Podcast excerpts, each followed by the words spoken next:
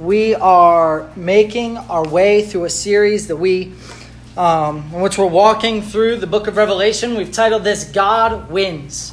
We've recognized that as the theme of this book. Uh, that while it's fascinating and fun and cool to read, that the point of this book is to give assurance and thought to the reader that God will ultimately be victorious. That he'll ultimately be victorious over sin, over his enemies, over death, that God wins, and that there is no one that can change that event. This is a book of the prophecy of the future. And the prophetic nature of it specifically revolves around a time known as the tribulation the tribulation. Now, the tribulation has marked our progress through the book right now. The tribulation is a seven year period at the end of time that precedes the, the, the last return of Christ. The tribulation is a time of God's judgment being poured out on the earth, and that judgment stops when Jesus Christ returns and ultimately sets up his reign in victory. Well, we've been walking through much of this judgment from God up until this point. We've seen the seven seals opened of the book of God's judgment. And as those seven seals are opened, God's wrath is being poured out upon the earth. Those seven seals then led to seven trumpets. And, last time we were in the book of Revelation, in, in, in 8 and 9, we saw these seven trumpets being blown, and every trumpet brought God's judgment upon the earth. So we saw like a third of vegetation wiped out. We saw a third of the sea turn to blood, a third of the drinking water turn poisonous. We saw demon locusts and lion headed horses that breathe fire killing a third of the earth. Like it's it's crazy. And if you were paying attention in what we just read tonight, the craziness doesn't stop. But the craziness changes a little bit. If you noticed as we were reading through this, there weren't similar markers like we've seen in our other passages where we saw like seven seals and seven trumpets. Tonight, we just saw two stories and the question that we have to ask is what on earth is John doing with his, with his literary structure? Why is he taking a break from the repetition of sevens to do what he's doing? Because we know that in chapter 16, he's going to get back to the seven bowls and look at more of God's judgment being poured onto the earth. But he takes a break. He takes a break and he does it. We're going to be here for two weeks as we look at the break that John takes from chapters 10 all the way through 15. What John is going to do is something that we're very familiar with in, in literature and in movies. If, you, if you've watched a movie recently, it's, it's very rare for a movie to just focus on one person chronologically for the entirety of the movie.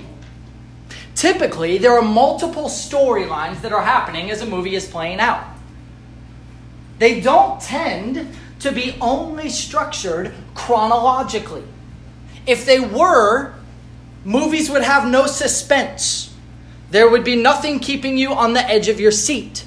Rather, what happens when someone's writing a book or when you're watching a movie is that there's, there's multiple scenes that are happening. And so often you see a chronological play out in one scene, and then you switch scenes. And sometimes that goes back in time. So, like, for example, if you watched The Last Jedi, which I hope you did because there's a massive spoiler coming right now. Have you guys seen it?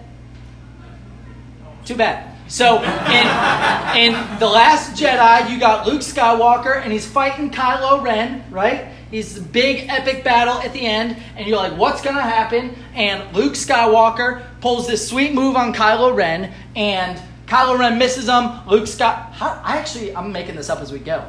Does he die? Does Kylo die in that scene? No, of course not. He doesn't die. then, then you're like, what is going on with Luke Skywalker right now? So you go you go back to another scene that takes you back before that fight ever happened and you find out something crazy about Luke that I'm not going to tell you.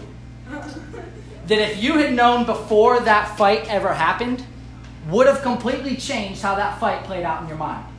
What we're doing tonight in this passage is we're actually going to go back in time in the tribulation and we're going to go back through the same storyline from a completely different angle, and it's going to give us a completely different perspective on what's taking place. Thus far, in the book of Revelation, we've seen this structure play out of God's judgment being poured out. What we're going to see tonight is going to take place during that time. But it's going to be from a completely different perspective. Where we find ourselves thus far in the book of Revelation is right near the end. Like we are right now, where we are in this book, in the final days. We're talking maybe weeks left in the tribulation before Jesus returns. But what we're going to do is we're going to go back to the midpoint of the tribulation and focus on this second half of the tribulation from a completely different perspective. So, I thought long and hard about what to title this, and what I landed on was Meanwhile. We've seen this story already. But what we're going to say is we know what's happening, but meanwhile, in the background, going back from another vantage point, we're going to see the same events take place from a completely different perspective. As we have worked our way through, we've seen this layout thus far. This is a picture of the seven seals, and we, we laid out those seven seals. And when we got to the seventh seal, what we found was that when he opened the seventh seal, it was the seven trumpets. And so the, the manifestation of the seventh seal is those seven trumpets. And so we started to look at those seven trumpets last week, and we got to the seventh trumpet. What we're going to find when we see the seventh trumpet is that the seventh trumpet actually is the seven bowls. Okay? So there's this chronological play out as we zoom in closer and closer. But what we're going to do tonight is we're not going to jump to those seven bowls. We're actually five chapters away from that point. We're going to go back in the tribulation and get a different history from a different perspective. We're going to see another angle from another storyline. What John is going to do is, after leading us through those six trumpets, he's going to lead us to two visions that precede the seventh trumpet. Two visions that he's going to give us that give context to the second trumpet, to the seventh trumpet, and, and two visions that help us understand the significance of what's happening in the tribulation. So, we're going to look first at chapter 10, which is primarily going to function as an introduction to chapter 11, which is kind of the forceful element of, of these two chapters. In chapter 10, we see this vision in which John is actively engaged with what we're told is a strong angel. He says, I saw another strong angel coming down out of heaven, clothed with a cloud, and a rainbow was on his head, and his face was like the sun, and his feet like pillars of fire, and he had in his hand a little book which is open. He placed his right foot on the sea, and his left foot on land, and he cried out with a loud voice as when a lion roars. John paints the picture that he's seen, and it is what he calls a strong angel. As, as he describes it to us, it becomes clear that this angel is magnificent, that he is powerful, and that he's large. Like, this is a, a massive angel.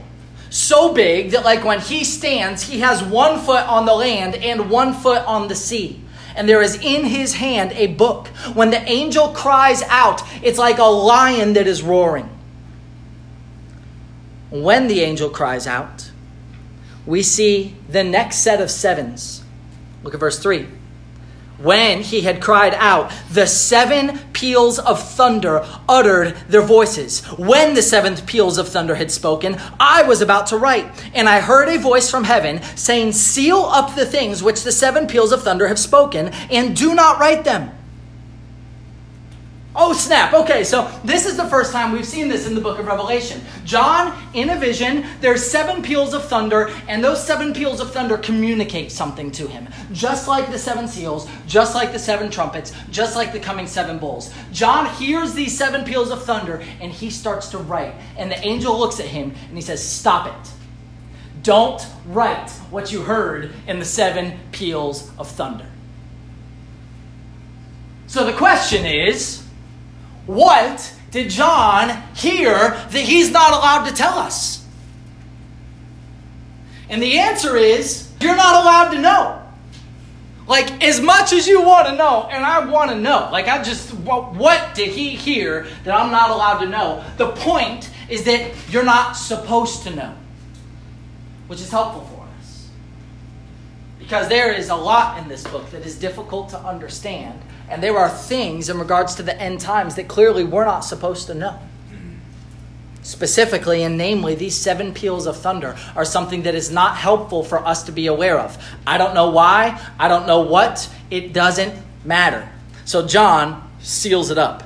We don't need to say anything else about that because it's closed off from us. What takes place then, John is allowed to write.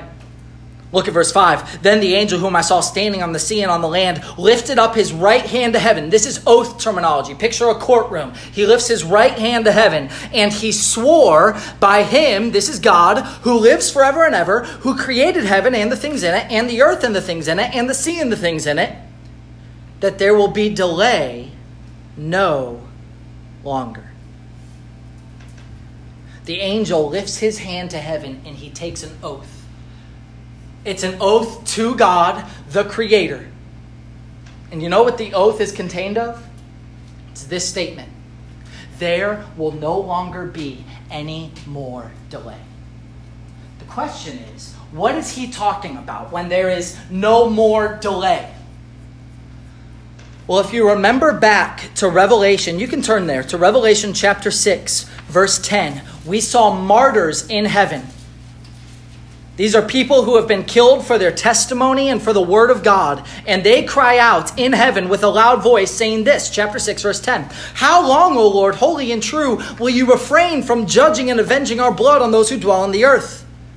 And there was given to each of them a white robe, and they were told that they should rest for a little while longer, until the number of their fellow servants and their brethren who were also killed, even as they had been, would be completed also. God looks to these martyrs and he said, they say, How long till you're going to judge them? How long till you're going to avenge us? And he says, A little while longer. Just wait. When we come to chapter 10 and we see the angel say, No more delay. There's only one delay that's been talked about thus far in this book, and it is God avenging his martyrs. It is God pouring out his wrath upon those who have persecuted his children. And so the angel makes this oath it is time for God to avenge those who have persecuted and killed followers of Jesus. This is why our attention is brought to the strong angel in chapter 10. The focal point is not the seven peals of thunder, it's the oath that the angel makes that the time for God's wrath is no longer delayed. The time for the climax of God's punishment upon humanity is now.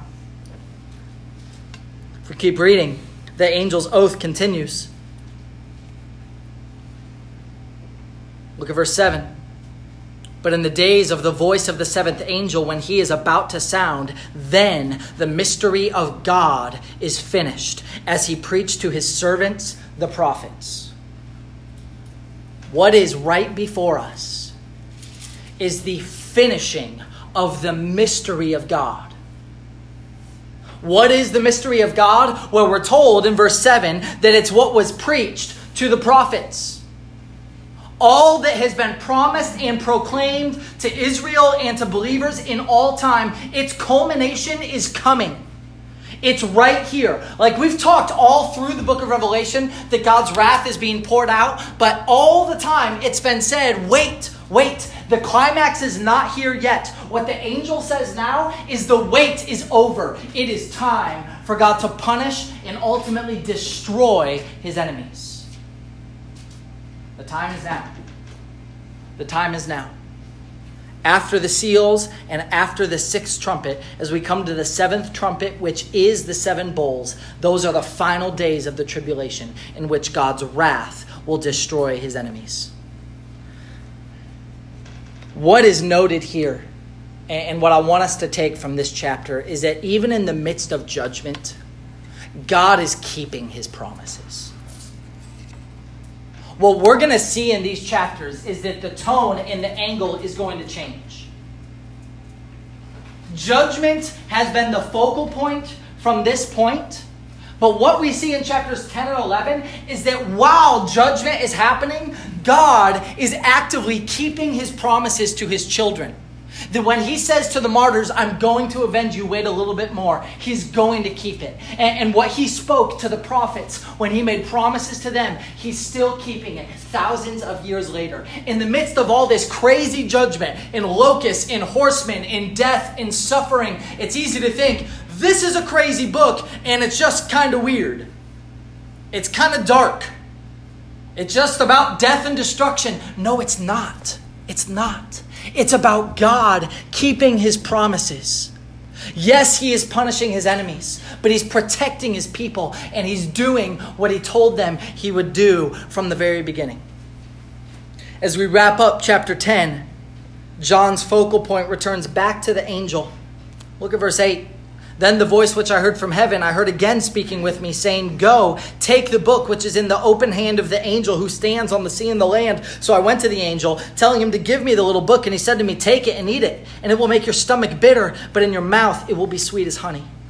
I took the little book out of the angel's hand, and I ate it. And in my mouth it was sweet as honey, and when I had eaten it, my stomach was made bitter. And they said to me, you must prophesy again concerning many peoples and nations and tongues and kings. All that happened in those verses is that John is told to start prophesying again. You remember, the last thing that he's heard from this angel was, Don't write. Stop writing what I've told you. Now, the angel gives him permission. He gives him a book. I think this book probably contains the rest of, of the bowls and, and the rest of God's wrath being poured out. He says, You're going to eat this book. Kind of weird, but John just eats the book. Because when a strong angel tells you to do something, you do it. So he eats the book, and it does exactly what the angel says. It's sweet at first, and then it becomes bitter.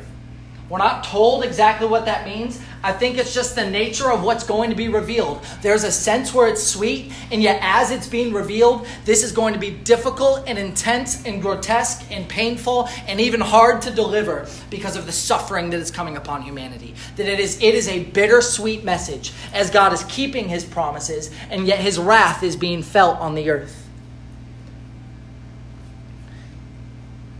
We need to move on to chapter 11 which is where the tone of this really starts to change and we focus on what's been taking place in the tribulation all along. Chapter 10 is meant to introduce what's coming here. John is told the time is now. The time is now. God's wrath is coming. Then he says, hit the brakes. Before we hit that wrath, we need to talk about something that's been happening in the tribulation all this time that's going to give context to the coming wrath. So we've seen all this play out. He's going to say, meanwhile, this has been happening all along. What has been happening all along? I'm going to give you our outline for tonight and then I'm going to explain it. While the nations rage against God, God reaches to the nations in three ways. That's going to structure what is the heart of this passage tonight, chapter 11 while the nations are raging against God, which is exactly what's happening all through the tribulation. The nations are anti God, they are raging against Him, and that's pulling from Old Testament terminology that we're going to see here. The nations are raging against God, but God is reaching to the nations. He is extending His grace and His mercy to the nations, even in the midst of all of the judgment that we've seen. While the nations rage against God, God reaches to the nations in three ways. Right now, the world in this scene is killing Christians, they are opposing the Jewish people. And it's in that context that we come to chapter 11. John says, Then there was given to me a measuring rod like a staff. And someone said, Get up and measure the temple of God and the altar and those who worship in it. Leave out the court which is outside the temple, and do not measure it, for it has been given to the nations. And they will tread underfoot the holy city for 42 months. While the nations are, raising, are raging against God, which we saw right there, the nations are trampling the city of Jerusalem. God reaches to the nations in three ways. The first way is this the worshipers are preserved. The worshipers are preserved. I believe that even in God preserving his own people, that there is a testimony and he is reaching out to the nations that are raging against him, that will not repent, that are actively rebelling against God. John is told to take a measuring rod and to measure the temple, to measure the altar, and to measure the worshipers in the temple. Now, that term measuring for John probably didn't mean see how tall everything is as much as it was marking something off. It's almost like as if you were you were outlining something, measuring it in that way. And so that term measuring in scripture several times refers to setting something aside. And specifically in this text, I think what's being talked about is that those who are associated with the temple, which is the Jewish people, they are being set aside. They're being marked off by God because they're going to be preserved. We've talked about in the tribulation that the Israelites or the Jewish people have a unique role. They have an emphasized role. That the tribulation's primary purpose is that the Jewish people would return to Christ. Well, in this scene, what we see is that the people who worship in the temple, that is the Jews, that those people are marked off. They're set aside. Here is why they are set aside because the nations are persecuting them the nations are raging against them and ultimately raging against God. Look at verse 2. Leave out the court. That's a part of the temple that the Gentiles, that, that, that was intended for the Gentiles at this point. So he says, don't measure the court. Don't set the court aside. Why? Because that has been given to the nations. They will tread underfoot the holy city for 42 months. In this period of the tribulation, we're back to what's a 42 month period that is three and a half years. And we're going to see this time period several times in this passage and through the rest of the book. The tribulation is broken in seven total years into two three and a half period months. John regularly records these three and a half year periods. He talks about that here. That for three and a half years, Jerusalem will be dominated, it will be overcome by the nations, that is, by the enemies of God that they will persecute the Jewish people. We're told based on Daniel that the Antichrist is going to not allow the Jewish people to continue to worship. So we go back right now, meanwhile, we go back to the three and a half year mark, the midpoint of the tribulation. And what we're going to see tonight is what happens for the final three and a half years. You know what happens? The Jewish people are persecuted, but God is going to preserve them. God is setting them aside, He's measured them off. We've seen earlier in the book of Revelation the 144,000 Jews that God has sealed. This, this may be them, this may be uh, other Jews who are worshiping God who are going to be preserved and set aside. Regardless of who it is, God's protecting them, He's preserving them. And in doing so, in this context, He is testifying to the nations that these are His people. These are His. And that they will forever be His. And if God is protecting them, they cannot be overcome. So, the first way, while the nations are raging, that God reaches to the nations is that the worshipers are preserved. But a second way is that the witnesses are preaching. The witnesses are preaching. The Jewish people have been set aside at the three and a half year point in the tribulation. There's three and a half years left to go. And remember, it's only getting worse the further this thing goes on. So, from this angle, we're watching and we see God reaching out to the nations. He preserves his people. Secondly, he sets up witnesses that are preaching. Look at verse 3 and I will grant authority to my two witnesses, and they will prophesy for 1260 days, clothed in sackcloth. Okay, here we go. So God has two witnesses, two people that are going to prophesy for 1,260 days. Three and a half years. Okay?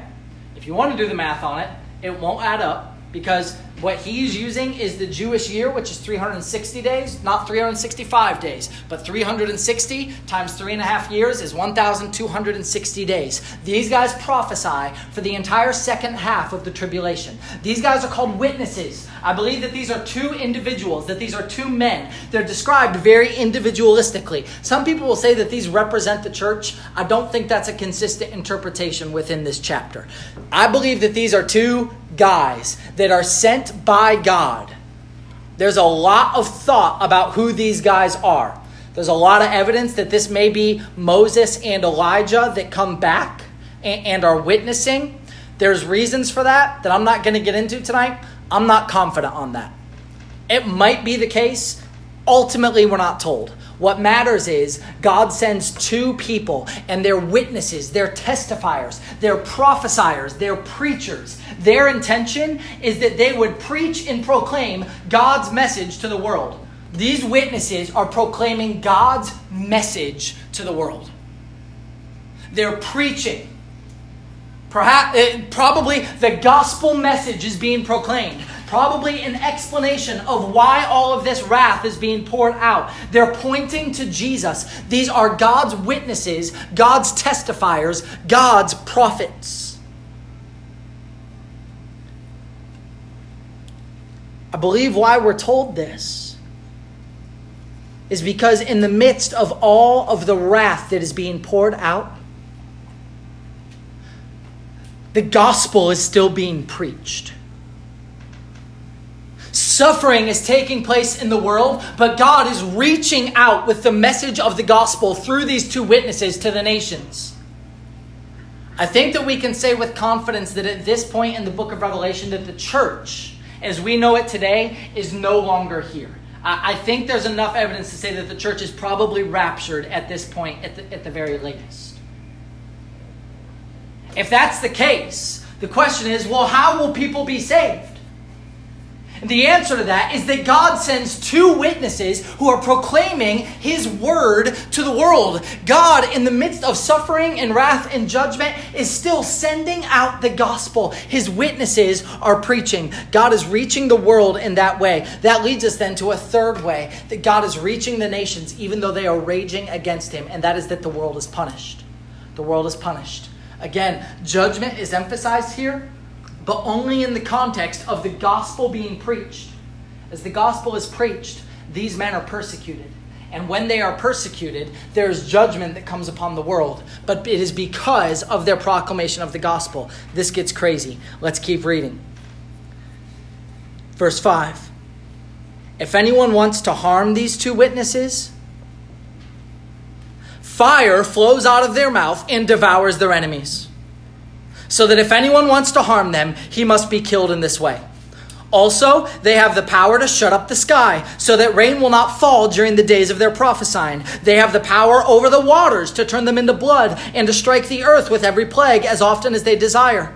When they finish their testimony, the beast that comes up out of the abyss, that is the Antichrist, will make war with them, and he will overcome them, and he will kill them.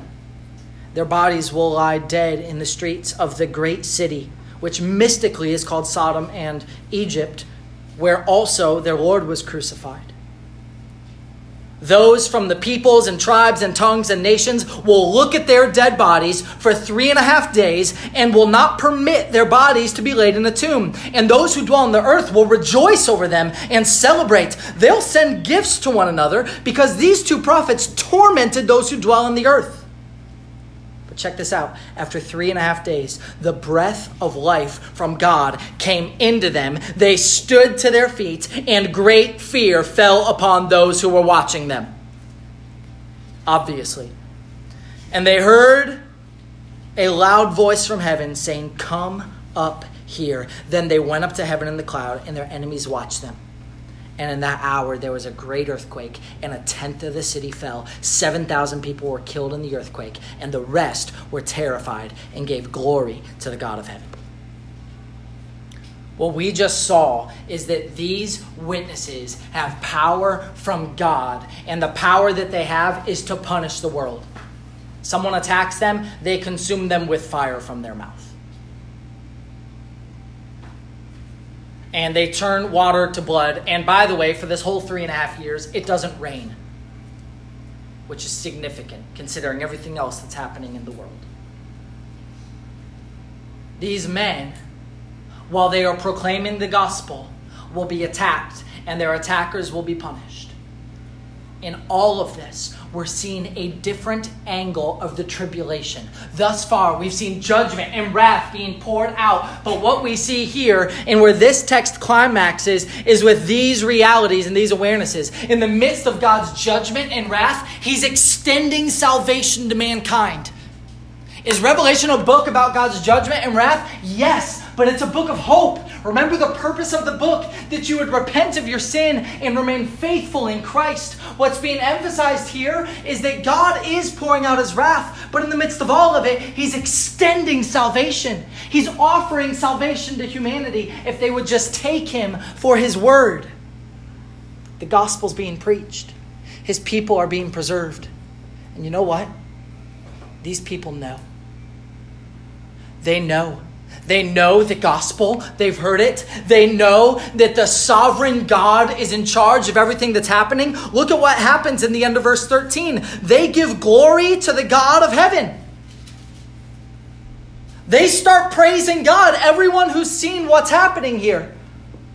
But as we keep going, it's going to become clear that these people aren't believers. That we saw earlier in the book of Revelation that they said, Protect us from Jesus Christ, the Lamb who is pouring his wrath on the world. They know where these punishments are coming from, but they won't repent. But God is offering salvation. He's extending salvation to mankind. Also, in the midst of God's judgment and wrath, He is fulfilling His promises to His people. Yes, there's judgment. But God is being faithful. He's fulfilling what He told His people He would do thousands of years ago.